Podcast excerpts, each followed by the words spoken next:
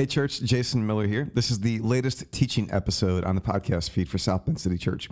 Uh, before you hear the teaching, as we wrap up these last few weeks on the Sermon on the Mount before Easter, you'll also hear the gathering update that we offered on Sunday to the church about how things are going as we pursue financial commitments for the Tribune Project. Uh, if you're not aware, this is us rallying together as a community, uh, local, long distance, in person, digital, to acquire and transform the printing press building of the South Bend Tribune in downtown South Bend. This will be a future home for South Bend City Church and a place for the people of South Bend to feel safe and seen and loved. It'll also be the place where we create the kinds of things that hopefully serve a bunch of you in the digital long distance family. Uh, check out the update at the beginning of the episode. And to learn more, head to southbendcitychurch.com where you can see the project and make a commitment. Welcome to South Bend City Church. Uh, it's the Sunday at the beginning of spring break, so we're a bit of a skeleton crew today, but we're honored that you're here. And uh, we do have a lot going on, and I, and I want to take a little bit of time to update you on some of the big happenings related to our future home. So we'll do that, and then we'll move on to the Sermon on the Mount, the latest installment, and all of that. Uh, as a reminder for most of you, next summer in the month of June, uh, that's the end of our time here at Studebaker. Our lease wraps up. And so we've been in months of process and discernment work as a community. And again, I know most of you know all about this now, but just to clarify and remind, we've landed on a plan that we're going to take this old house in downtown South Bend, the printing press building of the South Bend Tribune, we're going to buy it and we're going to turn it into this as a place to be together uh, on Sundays and a place for the city during the week and we are hot in pursuit of this project right now. Uh, on Friday, we signed the purchase agreement. That's very exciting. Yeah. I just had no idea that commercial real estate is as complex as it is. We have learned so much over the last few months, but we're really thankful for where we're at there. Um, today, I want to update you on the project. I also want you to hear a perspective on the project that I was really helped by when I heard it. And to, to hear that perspective, I want to introduce you to Willow Weatherall. Please welcome Willow to the stage. Yeah, give Willow some love while she comes up here. Willow, we're going to get to your current work in a minute. Um, but the funny thing about Willow and I is we really got to know each other uh, five, six years ago when we were landing on Studebaker as a home. And what was happening in that season was I would be across the table from Willow as Willow was representing what's happening here at Studebaker at the time. Can you take us back to then, like what you were doing in general and your work on South City Church here at Studebaker? Yeah, sure. So um, during that time, I was uh, Director of Community Engagement for the Studebaker Redevelopment Initiative. And um, part of my role was to get new tenants into the space. So, you know, the overall project is 1.1 million square feet mm-hmm. of space, and you just, you know, you do that like one organization at a time.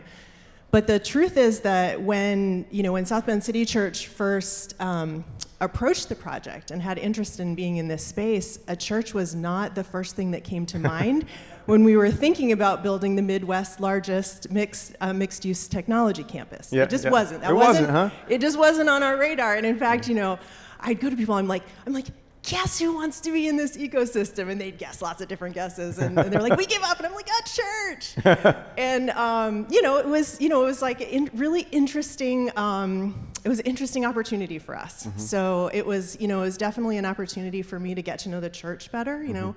Um, and, you know, that's actually like how I came to become part of South Bend City mm. Church is sort of you know doing my research like who, who, are these folks and why do they want to be in here and yeah. what's what's their vision how does that align with what we're building and um, you know i've said this before that the this ecosystem what we were building and the different kind of tenants that came in mm-hmm. like mm-hmm. after leaving the studebaker redevelopment i you know i can say hands down like this group was like the best tenant that i put into this ecosystem oh wow Oh. Yeah, it really it's it was you know and it was it was surprising. Mm. Um, the opportunity was surprising, and you know, anyways, that's amazing. Yeah. Uh, this journey has been full of surprises for all of us, and we love that. Uh, tell us. I, I, think your background is really interesting because it, there's a depth to your work that runs runs deeper than maybe like just plugging in tenants, right? Right. So tell us a little bit about like your studies, your passion areas, your research, and like what you bring to all the development work that you do. Yeah, I um, my what ri- originally brought me to South Bend um, was to do. I, I, came to do a master's in international peace studies mm-hmm. at the Kroc Institute at Notre Dame, and that was in 2001. Mm-hmm. And, um, you know, I was on a career trajectory to do international development work. And that's where I thought, like, I'd get to make a difference in the world. Yeah. And I came to realize after, you know, living in South Bend for a while, there were, there were other peace studies graduates that had sort of land, landed here in South Bend and mm. we're starting to do really interesting work. And, and my niche had been studying how post-conflict societies rebuild. And as I started to look around at South Bend, I, I saw this really mirrors a lot of different contexts that I've mm-hmm. been studying. So you have, you didn't have a war, but you had significant economic decline. You had mm-hmm. social fractioning. You have people who had distrust of local government. And I thought, I actually could take what I'm learning and plant myself here and make a big difference. Yeah. And um, you know, so I've I come at the you know community and economic development world like through that peace studies Yeah. lens. Yeah, I love that. Yeah. And I feel like uh, since the day I met you, I've, I didn't always know that that was your background, but I sensed that kind of deep current uh, in you. There was, there was just something down there underneath the tactical, Yeah. um, and it's been really joyful to learn from you and to um, see your leadership in the city. Um, that, that passion is taking you to downtown South Bend Incorporated. Tell us a little bit about your work now. Um, right. So as of um, January this year, I um, went full time as executive director for downtown South Bend, and um, And You I know- gotta say, some people hear that you're the director of downtown South Bend and they think, are you the mayor? right. I Right? It's like, know, what, what I is this? Tell us, what does this mean? Yeah. Um, well, I, you know, I direct the organization that's really focused on, um, you know, revitalizing our downtown. Yep. So not the mayor, um, but I definitely, you know, I'm wearing I'm wearing my downtowny shirt. Yes, You know, yes. proud today. Like, you know, I definitely consider like that's my that's my world Yeah, down yeah, there. You know, and um, I definitely work closely with the mayor, but with like you know a lot of other people who have a passion for um, what could be, and they're they're building really interesting things downtown. So. Um, yeah, our work is to is to make downtown, a, you know, this vibrant, prosperous destination for everyone, um, and to really transform the built environment as well. So, Awesome. So, built environment transformation. Um, tell us a little bit then about like when you first heard that we were looking at Tribune. What did you think? What did you feel? How do you see that project through the lens of your work? Yeah, that was super exciting. I mean, because the the first thing is just to acknowledge like this has been an amazing space, and um, but the vision for the kind of impact that South Bend City Church could have in this particular ecosystem, mm-hmm. I, I just don't think can be realized here. Mm-hmm. And so, what was exciting is to think about. Um, it's always exciting to work with people that can just see beyond what something was in the past mm. and is currently, which is a vacant building, mm-hmm. and see what it could be.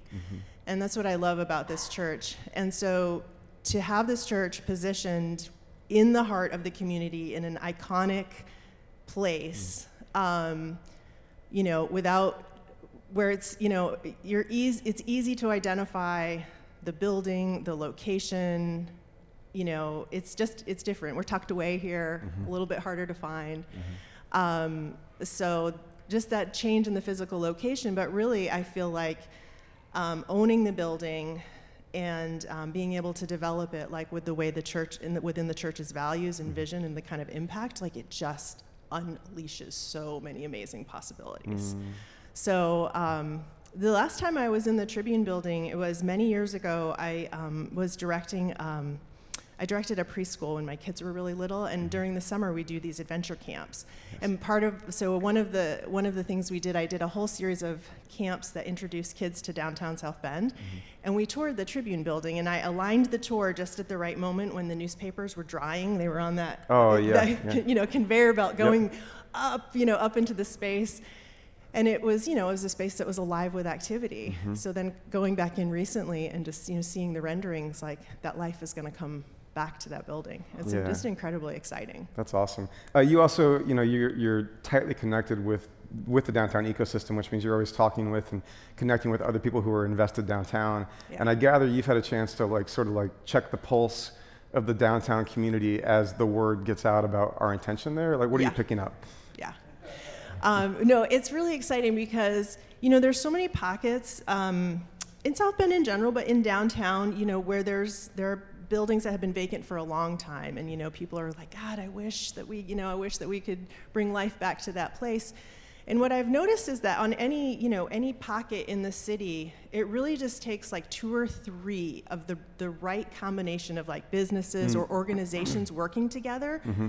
That has this incredible ripple effect across the rest of the block.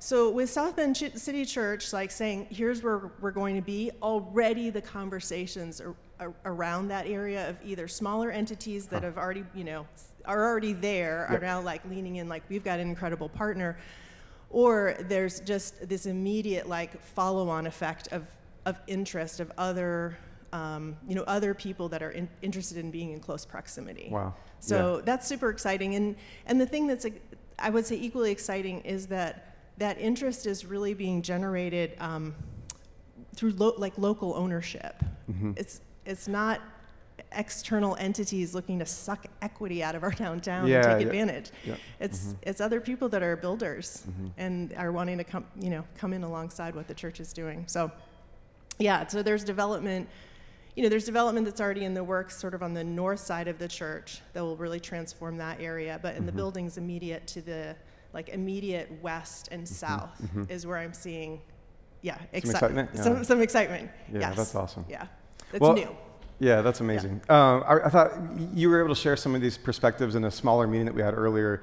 I personally found it so helpful, and like you know, when you when you're on a project, you get tunnel vision, right? So you zoom in on the details of the project, and it just was so helpful for me to hear you because you have this kind of this whole ecosystem perspective that gave me some different things to think about. So I'm really thankful we get to hear from you. Also, since we have you up here, I do want to say uh, we love and cheer for and are so thankful for people like you who give your life and your work to the well-being of everybody in South Bend. So thank you, and we should all say thanks to Willow. Yeah. No, it's my pleasure. Thank you. Thanks. Yeah, and Jason, yeah, I just want to say, you know, thank, thanks for inviting me up here, and um, it is like the greatest joy of my work to get to work with other people that roll up their sleeves and want to get stuff done. So thanks to the community here for being a partner with me. That's awesome. Thank you, Willow. You guys want to hear how it's going? Let's do some project updates. Uh, we're going to talk a little bit about how the commitment project pr- process is going. Before I put the information on the screen, just a reminder if you haven't been here or you're, you're kind of fuzzy on the details, I'm fuzzy on everything right now, personally. Um, so, where we're at right now is we're in the middle of the commitment phase. Basically, between now and next Sunday, we're discerning together what kind of financial commitments we want to make to give over the next two years to the project. And then the reason we have a deadline there is I, I just mentioned we signed the purchase agreement. So, in short order, we need to take those commitments that we're making right now to the bank. Like literally, we take those commitments to the bank, and then that's how we secure the mortgage part of the process that comes alongside our giving for the full the, the full thing, right? So in that process of making commitments, uh, let me kind of give you stock of where we're at. So our goal is three million dollars for what we're going to give over the next two years, and as of today, actually as of last night, we're uh, one million one hundred twenty-five thousand three hundred ninety-five dollars given committed or committed from 57 individuals and families, and I think that's worth celebrating. That's a big deal. Yeah. And so much so that uh, because we crossed that first million dollar threshold and we didn't want to like just fly right past that, the team thought we should celebrate that a little bit. So I feel like Oprah right now. Look under your chairs. I'm serious. Look under your chairs. We got a little sticker for you. We got a, a little gift, a little memento of the project. Uh, you can slap this on your laptop or on your refrigerator or on your car. Everybody should have one. You might have to flip your chair over. Yeah. A little bit of project pride for everyone here uh, to sort of blast the vision for the project. Not bad, right? This is what you get for coming to church the Sunday at the beginning of spring break. You know what I'm saying? Yeah. We are um, so thankful, and we don't take for granted um, this progress here. Um, let me go back to that slide with the commitment numbers there. So, 3 million the goal, 1.125 committed, and 57 individuals and families. Uh, do you guys want to? I thought today you might be interested in looking a little deeper at the numbers. Uh, some of you in the room are wonky like me, and it gives you more context and more perspective on where we're at and where this is going. Do you want to like go under the hood on these numbers a little bit? Cool, let's go there. Uh, I thought this was interesting for you. Next slide. The range of commitments. Um, I'm going to say a lot about this because I think it's really beautiful and significant. So, people are committing for what they're going to give over the next two years. And the range of commitments goes from $480 committed over the next two years to $300,000 committed over the next two years. What I love about that is I actually think that's a profound picture of what the church ought to be. Uh, Jesus has that story he tells, and I mentioned this a couple weeks ago. Uh, they're walking, it's not a story, they, he observes that at the temple there are people of great means giving, and then there's somebody of less financial means who gives a, a quantitative amount that's much smaller. And Jesus tells his friends, quite matter of factly, that the, the widow who gave out of her limited means gave more. He just says that. He just says they gave more. That in the kingdom of God, in the economy of God, things are different. And I think this is a picture of what the church ought to be.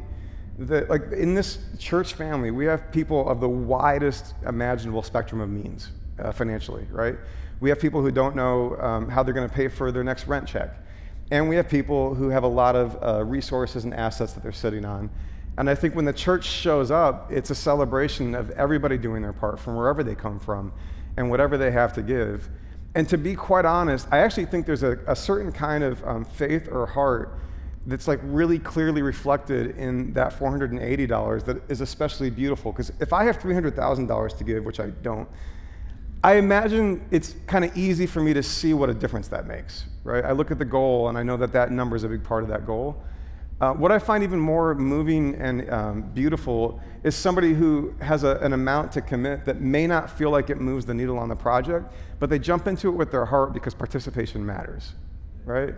And so um, I think that whole range is beautiful, and frankly, it, um, it kind of takes my breath away that people are showing up like that across that whole spectrum. I also just thought this was interesting. If you actually look at just all the commitments, the most common commitment amount, like the most number of people who picked an amount, is, in the, is, is right at $10,000. And I just, you can do whatever you want with that, but I have access to all this information, and some of you are wonky like me, and I thought you might enjoy seeing some of it too. Um, now, let's do a little bit of project forecasting, because let me go back to the slide before that, Diana. Yeah, thank you. So if you see a $3 million goal, and again, that's what we're going to uh, need to give alongside the mortgage to do the full scope of the project. And if you see 1.1 million committed, uh, you might have questions about like what kind of forecasting we're thinking about right now. Like where does this go, right?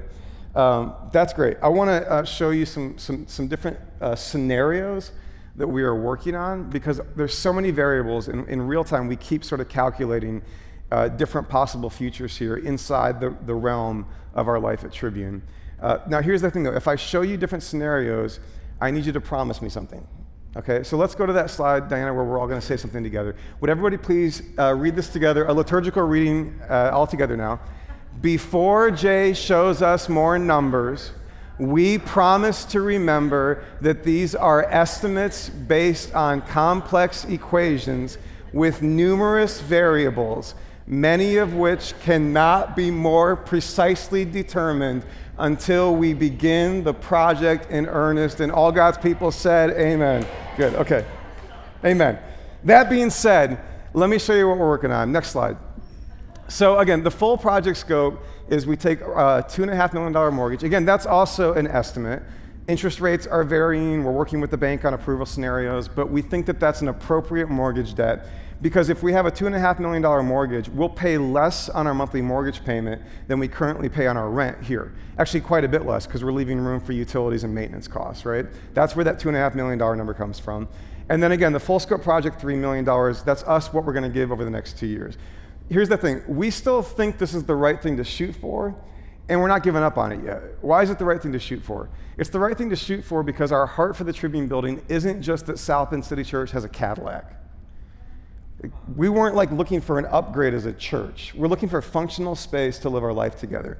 But when we realized that the Tribune building is the best option for our future, our, our vision expanded a little bit, the way that Willow was talking about. And we began asking pretty quickly if we're going to be the stewards of this space downtown, in the heart of downtown, what does it mean to take responsibility for the full space on behalf of the whole city, right? That's where this big project vision comes from. Not just that like Sunday mornings would be fancy, but rather that like this space that's been empty for quite a while, unused in the heart of downtown, would be sort of maximized in its potential for the benefit of the whole city, right? We don't need a rooftop to worship Jesus on Sunday mornings, right? However, like downtown has very little good outdoor space. The rooftop would be a really wonderful way for people to flourish and enjoy the outdoors, have weddings on the rooftop, events on the rooftop. That's a good example where we don't need the Cadillac, but if we're going to steward a building on behalf of the city, we want to do the full scope project, right? Also, the reason we still think that that might be realistic is we've got 57 commitments on the project so far, And in the last year, something like 250 individuals and families give to our church. So I have no idea uh, if you're going to discern that you should be a part of this project or what you're going to discern. But what we do know is that we have still a small fraction of the people who regularly give financially who've committed to the project. And so that's why we like we're still moving toward the $3 million goal. That being said, we're also asking like, like because we don't know what's going to happen because we don't have a crystal ball and we don't think that faith comes with the kind of guarantees that like, have dollar signs attached to them. We've also been asking um, like what's the minimum viable future for us in this building and what's the cost for that? Now this number isn't new. We've already shown this in some settings but not all of you have seen it yet. So i want to put this in front of you uh, next slide. So there's a phased approach option of the project that would require the two and a half million mortgage and then a one and a half million dollar investment up front in the phased approach, what we would do is, uh, if you've seen the renderings, you can see them up there upstairs in the mezzanine if you haven't yet, or find them on the website. Um, in the phased approach, that big upstairs vaulted ceiling gathering area that's on the second floor, the kind of cathedral like space, in the phased approach, we actually don't really touch that space. It remains unrenovated.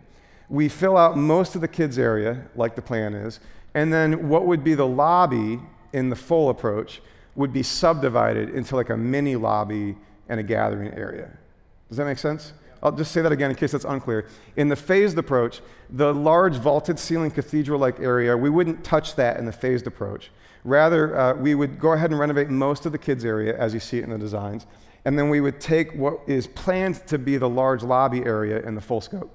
And we would subdivide that with a mini lobby and then a, a worship area in that same general footprint in the building. Make sense? The good news, of course, is that that's a viable way for us to move forward and have our life in our new home. I think that's awesome, and I'm really thankful for this. It's also good news because we're pretty close to that number already at more than 1.1 million committed, right? Uh, there's a couple of downsides to this approach. Uh, the practical downside is that we end up building things that we would tear down later. Because we would still have the dream and goal of ultimately moving toward the full use of the full building, right? So, in the phased approach, it means that we probably have to do more fundraising later in our life together. And then some of the things that we would build to make the phased approach work, we would deconstruct so that we could then build out the full scope of the project, right? Of course, the other downside on the phased approach is, like I said, it just means there's a lot of prime square footage sitting downtown unutilized, right? However, um, I'm really thankful that this is an option. There's a third scenario that fits into all the variables that we're playing around with that kind of fits into the middle here uh, which is reduced full use. So in this sort of middle ground scenario, we would go ahead and like make use of that vaulted ceiling cathedral-like room for our gathering area. we would have the full-size lobby.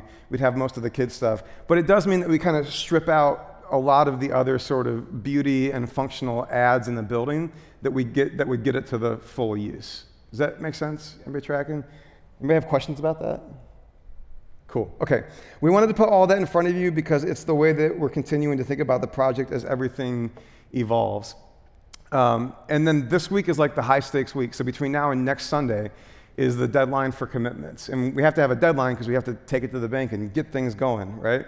So um, I, want to remind you that uh, if you haven't made a commitment yet, but you've been thinking about it and discerning it, you can go to our website. The front page of southbendcitychurch.com has all the info, and it's got a link that you can click, and that link will take you to a form where you can let us know what you'd like to commit over the next two years. You can let us know if you plan to give that through like regular cash giving, or whether you want to make a gift of stock or property or some other asset. Uh, all that stuff's there on the website. And then um, on Easter, we'll let you know what the number is and then we'll uh, plow forward together with where we stand. Uh, after the gathering today, if you want to learn more about the project, head to the mezzanine. I'll be up there. You'll see we've got the designs up there for you to take stock of. I'm happy to answer your questions. Uh, but we're one week away from like locking in our commitments and moving forward with the plan. And uh, as I put all these numbers in front of you, I hope you hear my gratitude and my enthusiasm on this. Um, I've said it before, I'll say it again. This is not a church where people with more money matter more. And this is not a church where we've been asking, how do we squeeze the most dollars out of people? However, we have this beautiful opportunity in front of us, and I don't want to be um, negligent in my responsibility to like, like call us to this. Like, hey, this is what we're doing. We spent months discerning this, and now we're doing it. and we get to sacrifice together and make it happen. And so we're going to keep uh, praying together and thinking about our commitments and making those commitments online between now and next Sunday. Sound good? Awesome. Thank you for hanging with me through all the details. Let's move on uh, to the Sermon on the Mount, uh, our next, uh, next text in the teaching. Uh, first, uh, a story about some heartbreak. earlier this week, I got, or last week, I got a text from a friend of mine, one of my best friends. And he says, Yo, dude, I finally started listening to that podcast. And the podcast he was referring to is a podcast that uh, made a lot of waves in the last year or so. And it's about the um, stratospheric rise and then the tumultuous fall of a large church. It's especially about a toxic leadership culture and a toxic leader who uh, used his power in really harmful ways. And uh, this podcast was scintillating. Some of you know the podcast I'm talking about. Um, it was like it was like number one in podcasting, not like Christian podcasting. I mean like podcasting at one point. This thing like took the world by storm with its sort of tabloid details of uh, a crazy, intense, toxic church culture and the harm that it did for so many people.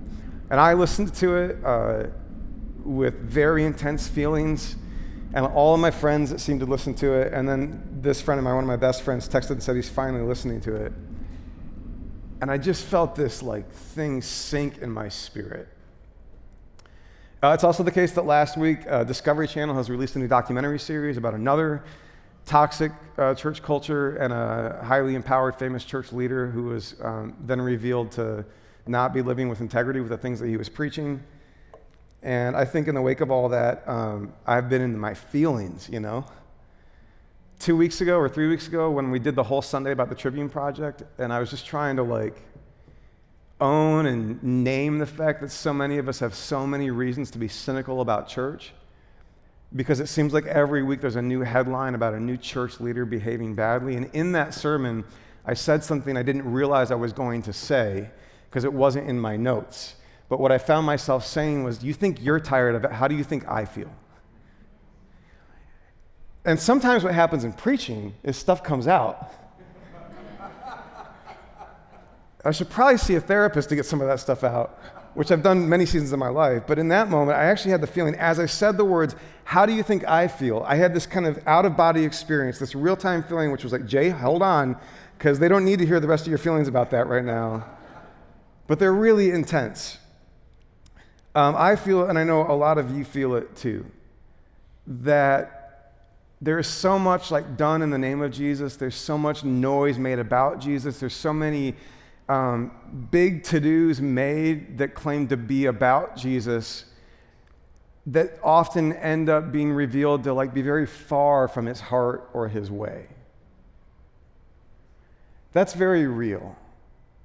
Now, for some, I understand why that would like put distance between you and Jesus and like the Jesus thing and the church thing. I get all of that.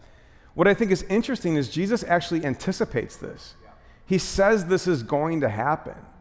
This is the next thing we've been moving through the Sermon on the Mount. So, this is the text that we have today in Matthew chapter 7. Not everyone who says to me, Lord, Lord, will enter the kingdom of heaven, but only the one who does the will of my Father who is in heaven. Many will say to me on that day, Lord, Lord, did we not prophesy in your name? And in your name drive out demons, and in your name perform many miracles? And then I will tell them plainly, I never knew you. Away from me, you evildoers. Jesus says there are people who are going to do really spectacular things in the world. And they're going to say that those things are done in the name of Jesus, in fellowship with Jesus, that they're a part of the Jesus thing. But in spite of the fact that they are spectacular and that they claim Jesus, they're actually quite far from the will of God. They're actually quite far from the life of God. And he says there's going to be a reckoning for that kind of gap between the brand and the rhetoric and the heart, for the, for the, the lack of integrity between those things. He actually anticipates that right here in the Sermon on the Mount. If you ever like have had a front row seat to that gap between the sort of loud public sort of sp- spectacle, things done in the name of Jesus, that then you realize um, seems actually quite far from the will of God or from the life of God, from the heart of God. If you've ever seen that gap, you know how frustrating, how angering it can be. Let me tell you about an experience of mine in college. Uh, I went to Christian College to Bethel here in town, and uh, I was in the chapel band, which meant that I lived in the Holy of Holies at Bethel. If you don't know what, what I mean by that, um, Bethel's a Christian college where chapel's mandatory three times a week. And so Monday, Wednesday, and Friday morning at 10 a.m., the entire campus community, students and faculty, administrators, everybody's there in the chapel. And a lot of the people who are there are actually pretty excited about it. Not everyone, but a lot of people, they come there with like hearts full and excited for worship and teaching. And um, being in the chapel band meant that I was like always on the stage playing the piano in the band for the first part of each chapel session. It also meant, you know, that I was backstage with the guest speakers. Who we'd pray for the gathering beforehand, and I would be close to the people on the front row who came to chapel early so they could get seats in the front row. And often there was a real fervor among the students for like the things that we were singing about and celebrating there. And before I would get too cynical, so much of that was deeply sincere. And so much of that was um, very formative for students. And I know people today who I went to college with who I saw them then and I've seen them now. And there's been this really beautiful long line of faithfulness and integrity that matches up with the way they express themselves in those chapel gatherings. So I do want to call that out. That's really true, right? But there was this other thing that happened, and the way that I stumbled into it uh, is, is just sort of through this circumstantial story that happened in my life. So my senior year at Bethel, no, sorry, my junior year at Bethel, uh, I'm an RA in the freshman dorm.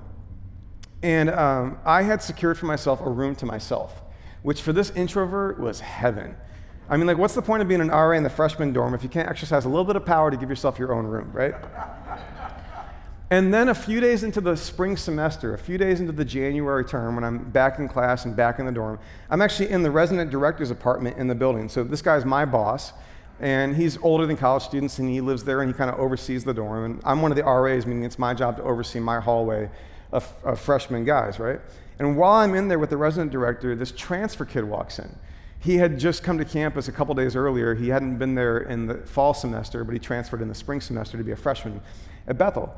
He walks in, and we're both checking in on him and asking him how it's going. And he starts telling us that he's in roommate hell. He's just like, man, it's just I don't, I'm not really like happy with my roommates. I'm having a hard time studying. And then the resident director says, oh man, I'm, I'm really sorry to hear that. Like, is there anything we can do to help?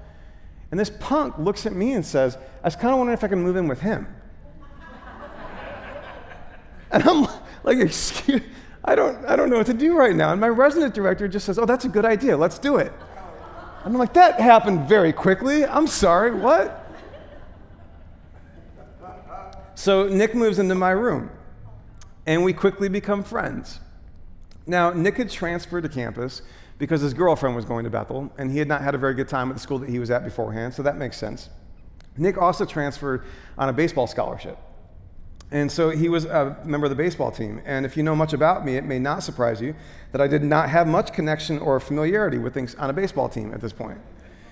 Uh, but because my, my new freshman roommate was a member of the baseball team, I quickly got to know a lot of the guys on the baseball team. And once I got to know the guys on the baseball team, my eyes were open to a dynamic on campus that had been there all along, but I had never noticed. Here's the dynamic at a, at a school like Bethel, many of the students arrive genuinely enthusiastic about the faith life of that campus. They're all in on the Jesus thing. They're excited about the Jesus thing. They chose this school over others because they want the Jesus thing to be a part of their college experience. And then there are the students who come to Bethel because they got an athletic scholarship at Bethel and not elsewhere. So there's this whole kind of cultural divide that, like, it was right there in front of my eyes, but I had never seen it until some of the guys who were part of that other dynamic became my friends. And what I started to realize was if you talk the Jesus talk at Bethel, if you fit the mold, if you act like the Jesus-y way, if you kind of fit all the cultural expectations that come with like Midwestern American evangelical Christianity, like that whole package, if you fit that really well, you get along great at a place like that. But if you don't, if you don't know the code words, if you don't know the little signs and symbols that tell other people that you're on the same team, you're not welcome there. And I, like I began to realize that there were these black sheep on campus. Like I noticed how um, like the guys on the team they would always eat lunch on their own at one table. And at first I thought it was because they were too good for the campus, and then the more I watched, I realized it was because the campus was too good for them. And something started to like boil inside me. eventually I, um, I decided I was going to do something about it because I can't stand like righteousness codes that create insiders and outsiders. I think it's so like, opposite of Jesus. So like I started going to their games because I thought that was one way to like support the team. And I realized like I would go to their away games. I would be the singular only Bethel fan in the stands, right? And by the way, they start playing in March, so I'd have like a winter parka on and like my little Bethel flag, and I'd be like the only guy in the stands. Side note, uh, after like the second away game, the coach came out, and it's a small campus, so it's like, Jason, what are you doing here? And I was like, supporting the team, coach. And he's like, well, just ride the bus next time. so like by, by a month later, I'm actually like riding the bus, sitting in the dugout, keeping the book for the team, and I become the chaplain for the team, which is a whole other story for another time. But what I observed is some of the people who would raise their hands the quickest in chapel and talk the loudest about Jesus and show up at all the Bible studies and like like very quickly and publicly associate themselves with the Jesus thing didn't seem to have a shred in their life or their, or their body or their bones to treat their actual brothers who were in their midst the way that Jesus would call them to treat them. And again, I'm not saying this is everyone. I, I'm not saying this is like the only thing going on there, but it was one of the things going on there. And like having a front row seat to that like I began to feel my blood boiling at the thing that Jesus is talking about, which is that sometimes the people who make the most noise about Jesus are the least aware of what he actually calls us to. And I watched like some of the people who, because I'm sitting there at the piano, I'm looking at the front row of chapel, and I'm like, oh man, you seem big on the Jesus thing. But I saw how you treated those guys in the dorm last night. Um, you can talk a lot about Jesus and make a lot of noise about Jesus and associate yourself with Jesus in really public ways and be far from the life of God and far from the heart of God. That's just real. I was talking to a friend of mine who is a member of our church here, and he doesn't work for a church, but he works in like a church adjacent job. Uh, it's a company that serves churches. And so it's still kind of a, a Christian space. And he was telling me a story about how the last few years, as a part of SBCC, um, he has moved to see some things differently. And he's come to believe that Jesus calls us to some things that he didn't used to think Jesus called us toward. And he talked about how, like, three times now at his place of work, he said, precisely because of like some of the things we say and do as a church and the way he channels those into his Christian workplace, his bosses have sat him down. And the question they've asked him is, hey, it's still all about Jesus for you, though, right? Which the irony is, he would say it's precisely because he's been trying to move further into the very things that Jesus actually teaches, the things he actually says and does, that he's now being questioned about that. And as he and I were talking about it, I, I encouraged him. I said, the next time they ask you if it's still all about Jesus, you could retort back and just say, yeah, but what's Jesus all about? Right? Because you can, you can like wave the flag and raise your hand and make a big deal and use his name all day long and miss the actual content, the actual things he says and does and calls us to. And here Jesus is saying that there's a bunch of people who are going to make a big deal about his name and wave a flag and miss the actual content of what he calls the will of God or the life of God that God wants to give us. And the thing is, this isn't just frustrating, it isn't just. Um, hypocrisy, the real danger about this is that Jesus can then become a mascot for the worst kinds of things.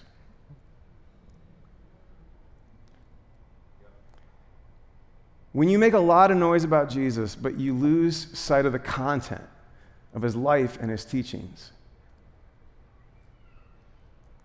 he can actually be used as a mascot for the most heinous, hateful, evil, antichrist things. And we got to be vigilant about that kind of stuff. For one thing, this is why on the way to baptism, which is happening on Easter, we've spent months in the Sermon on the Mount. Because one thing that people who are being baptized are saying is, I'm actually signing up for this, to grow in this. Doesn't mean, doesn't mean you're going to be perfect, doesn't mean you get right over, overnight, right? But I'm actually saying, I'm enrolling in the school of Jesus, in the actual content of his life. Like, I actually think that Jesus is showing us what the life of God looks like in the world. And he's going to walk with me into that life, into the content of that actual life. Not just like a mascot or a label that I carry around while I do things that have nothing to do with the life of God, right? Now, here's the danger at this point in the sermon. I've been talking a lot about other people. So, let me tell you a little bit about me. I've had um, a very complicated relationship teaching the Sermon on the Mount these last several months. Because every week, I find myself saying things that I am still figuring out how to live up to. And I don't think it'd be appropriate for me to call out um, those Bethel kids who ostracized the baseball kids. Or these even darker and more evil things that happen in the world if I don't just own up to and admit the tensions in my own life between the content of Jesus' actual teaching and the ways that I actually live. Let me just give you um, a few examples. In Matthew 5:11, Jesus says, "Blessed are you when people insult you, persecute you, and say all kinds of evil things about you, because yours is the kingdom of heaven." I am still struggling to learn that and to trust it and to live in it. I was at Barnes & Noble a little while ago. I'm walking through the bookshelves. I love just kind of seeing what kind of books are out there. And I discover that somebody I know personally, who is also a pastor in South Bend, has written a book. And I think, oh, that's cool. So I pick up the book and I'm leafing through it. And I actually randomly stumble on a page in his book where he quotes one of my sermons. It's the sermon I preached on sexuality. And he calls me out and he um, has a verbatim quote from my sermon. And the quote is one of the conclusions that I offered in the sermon. And then after he quotes me, he says, he offered this with no biblical support. And I, I spent like 78 minutes in that sermon doing biblical support work. And I remember standing in the Barnes and Noble, um, feeling many things. But a little of what I felt was um, fear. Because uh, I don't want to be known as somebody who like goes off the rails. I don't, I don't want to be, I don't want that accusation to stick. You know what I'm saying? And I'll just be honest, in that moment and many moments since, what Jesus says when he calls you blessed, when he says, like, hey, yours is the kingdom of heaven, man, you're fine. Right? They can say stuff. You have the life of God in you. You're fine. That is far from my sensibility many days, just so you know. Like, I'm still being stretched into that. A few verses later, he says, Love your enemies and pray for those who persecute you. And the truth is, as I stand here today, I realize I've never prayed for that guy. Chapter 6, he says for, uh, that when we pray, we pray, Forgive us as we forgive others. I mentioned this a few weeks ago. I have a particular forgiveness situation that I've been struggling with for like four years now. And every time I think I've like resolved it, everything I think I've like laid it down and reconciled myself to it, it finds a way to kind of rear its ugly head again. I'm still working this out. Uh, in, in chapter 6, 24 and 25, he says, You can't serve both God and money.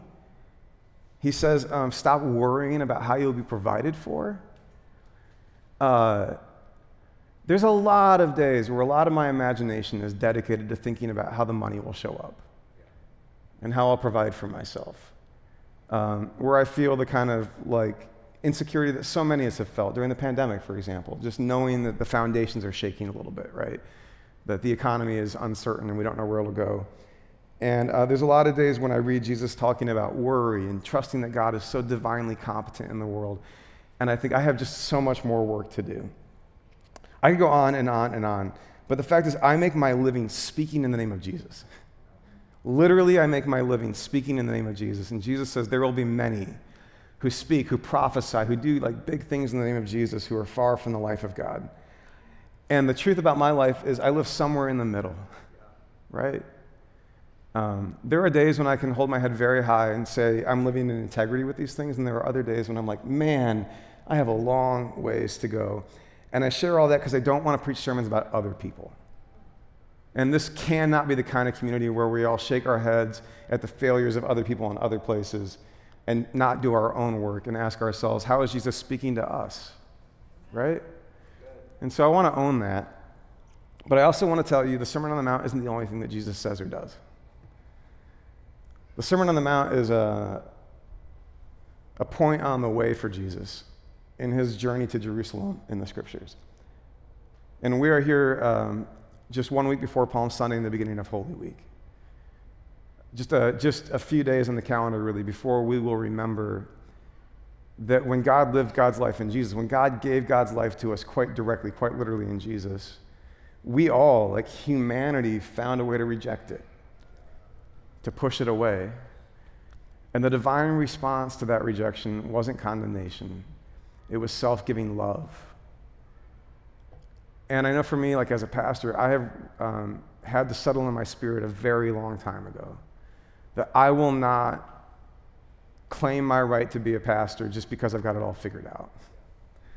And on the days when I don't have it figured out or I haven't figured out how to live it right, I'm not going to let that keep me from standing in my life and calling and doing this work because it's not predicated on having it perfect.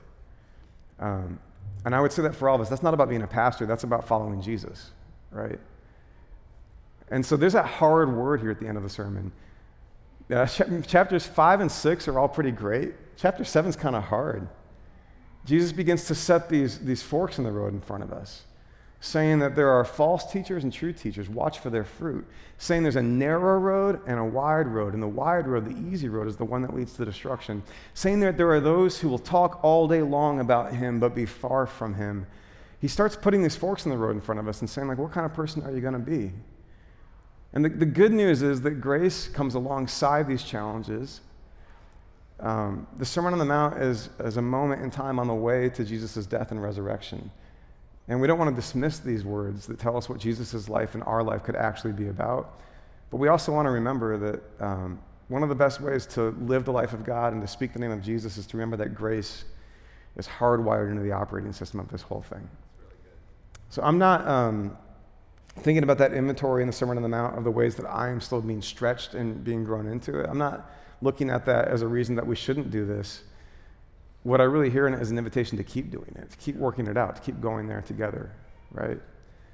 Um, I don't think necessarily that grace lets us off the hook so much as that grace gets us back on our feet. To keep, keep walking, to keep stretching, to keep growing. And um, as Jesus talks about uh, those who use his name but are far from the life of God, the loving and gentle invitation is, uh, to quote the British, mind the gap, right? Here's the actual life of God that he shows us and that he calls us to and he invites us to. And he says, You're not going to do it on your own. It's given to you, not because you're virtuous, not because you will yourself toward it, not because you summon the strength to do it on your own. God gives this to you through brokenness and vulnerability. And then here's what that life actually looks like. Now, mind the gap. Where are you in relationship to that life? Especially, especially those of us who like put the name of Jesus in our mouths, who speak in his name in any way, who claim that name in any way, like mind the gap. And when you find that gap, don't hang your head, but let it be a fresh invitation for grace to get you back on your feet and keep growing and keep walking together, right? Uh, I'm thankful that Jesus calls this out. Because in the year 2022, with podcasts and documentary series and painful headlines about people who do spectacles in the name of Jesus while living spectacularly far from his life, in this era, if Jesus didn't call this out, I would wonder if he were naive. But the fact that it's right there in the teaching tells me we should actually expect this. This is, this is part of what happens in the world. But um, we still have a choice to make about whether we're going to be the kind of people who, who see that temptation toward hypocrisy, who own it, and then who learn to walk with integrity, right? Uh, don't let this be the kind of sermon that causes you to hang your head. But I do hope it's the kind of sermon that causes us for um, a moment to do a little inventory. This is really fitting for Lent. It's okay if a couple Sundays in Lent leave us a little more uh, introspective than celebratory, right? That's okay. Easter's coming, it'll be here before we know it. That'll be great. It's okay if um, there are a couple of Sundays that leave us a little more introspective and thinking about the gap here. Because if you see the gap, you might actually um, be invited to narrow it a little bit with God's help, right? Um, so I thought today we would end with. Uh, a kind of quiet, thoughtful prayer, actually, uh, with a couple of questions involved in it. And then, um, and then I'll offer a benediction. And so if you want to join me in this prayer, uh, you can close your eyes or put yourself in whatever posture helps you to reflect for a moment before we enter in.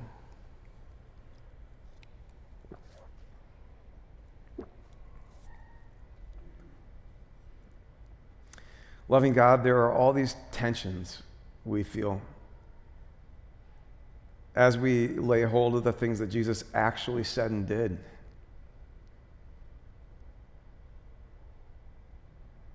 I think a lot of us have felt both um, the conviction and the possibility of these words.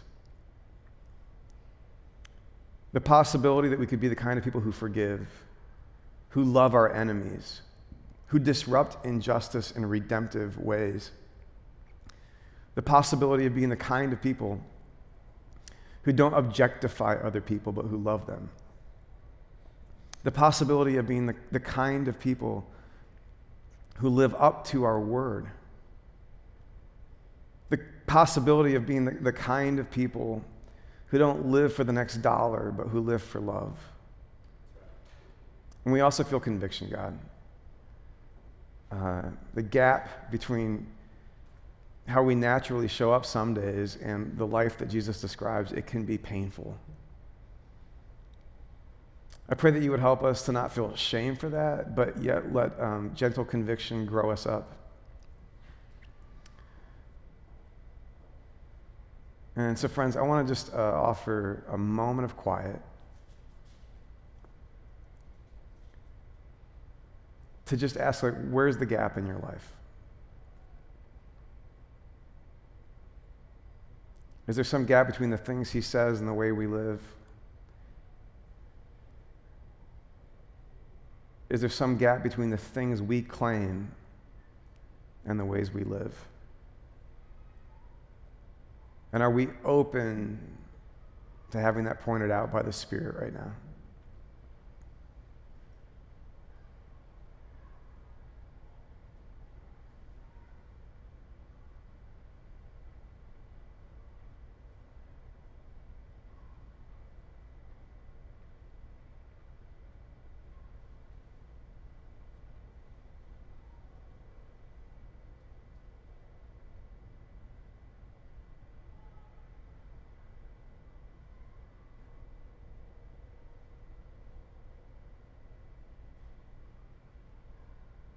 Loving God, we thank you for Jesus, the truth teller.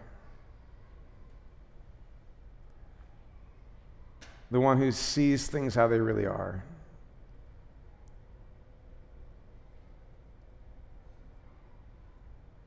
That he tells the truth about our capacity, our temptation to speak loudly about you and live far from you.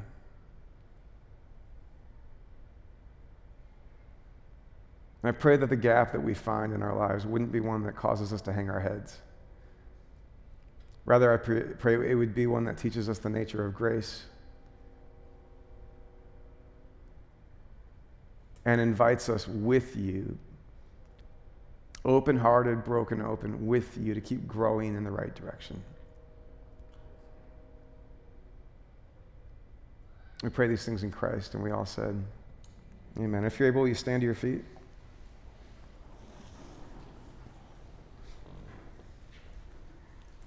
So may you keep trusting the good news that God wants to give God's life to you. And may you trust that Jesus is actually telling us what that life is like. May we become students, disciples, people who are growing together in that direction. May we mind the gap and be on the hunt for the hypocrisy that too easily marks our lives. But may we let that hypocrisy lead us in the right direction. May we grow in grace and peace because Jesus has come to give us grace and peace. And may grace and peace be with you. Amen. See you next week.